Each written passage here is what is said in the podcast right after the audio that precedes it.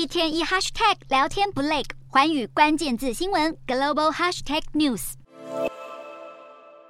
丈夫的笑容再也看不到。去年九月，美国北卡罗来纳州一名男子帕克森因为不熟路况，使用 Google Map 却被导航到一座废弃桥梁，摔下后不幸身亡。事发将近一年，帕克森家属十九日将 Google 告上法院，希望能够讨回公道。当时帕克森在参加完女儿生日派对后，自行驾车回家。由于天色昏暗，加上路况不熟，依照导航指示的帕克森就这样开到一条废弃十年的桥梁，连人带车摔下河。而更让家属气愤的是，桥梁废弃，Google 或许早就知情。对于这起事件，Google 表示深感遗憾，正在审理这起诉讼案。这座桥梁并不隶属地方政府，建设的公司倒闭才会多年没人管理。明明是能够避免的悲剧，让家属。无法接受。其实这也不是 Google Map 第一次出包，去年就有澳洲家庭依照导航指示，却开进荒漠中，足足受困两天。或许不要过度依赖科技，才能替自己保命。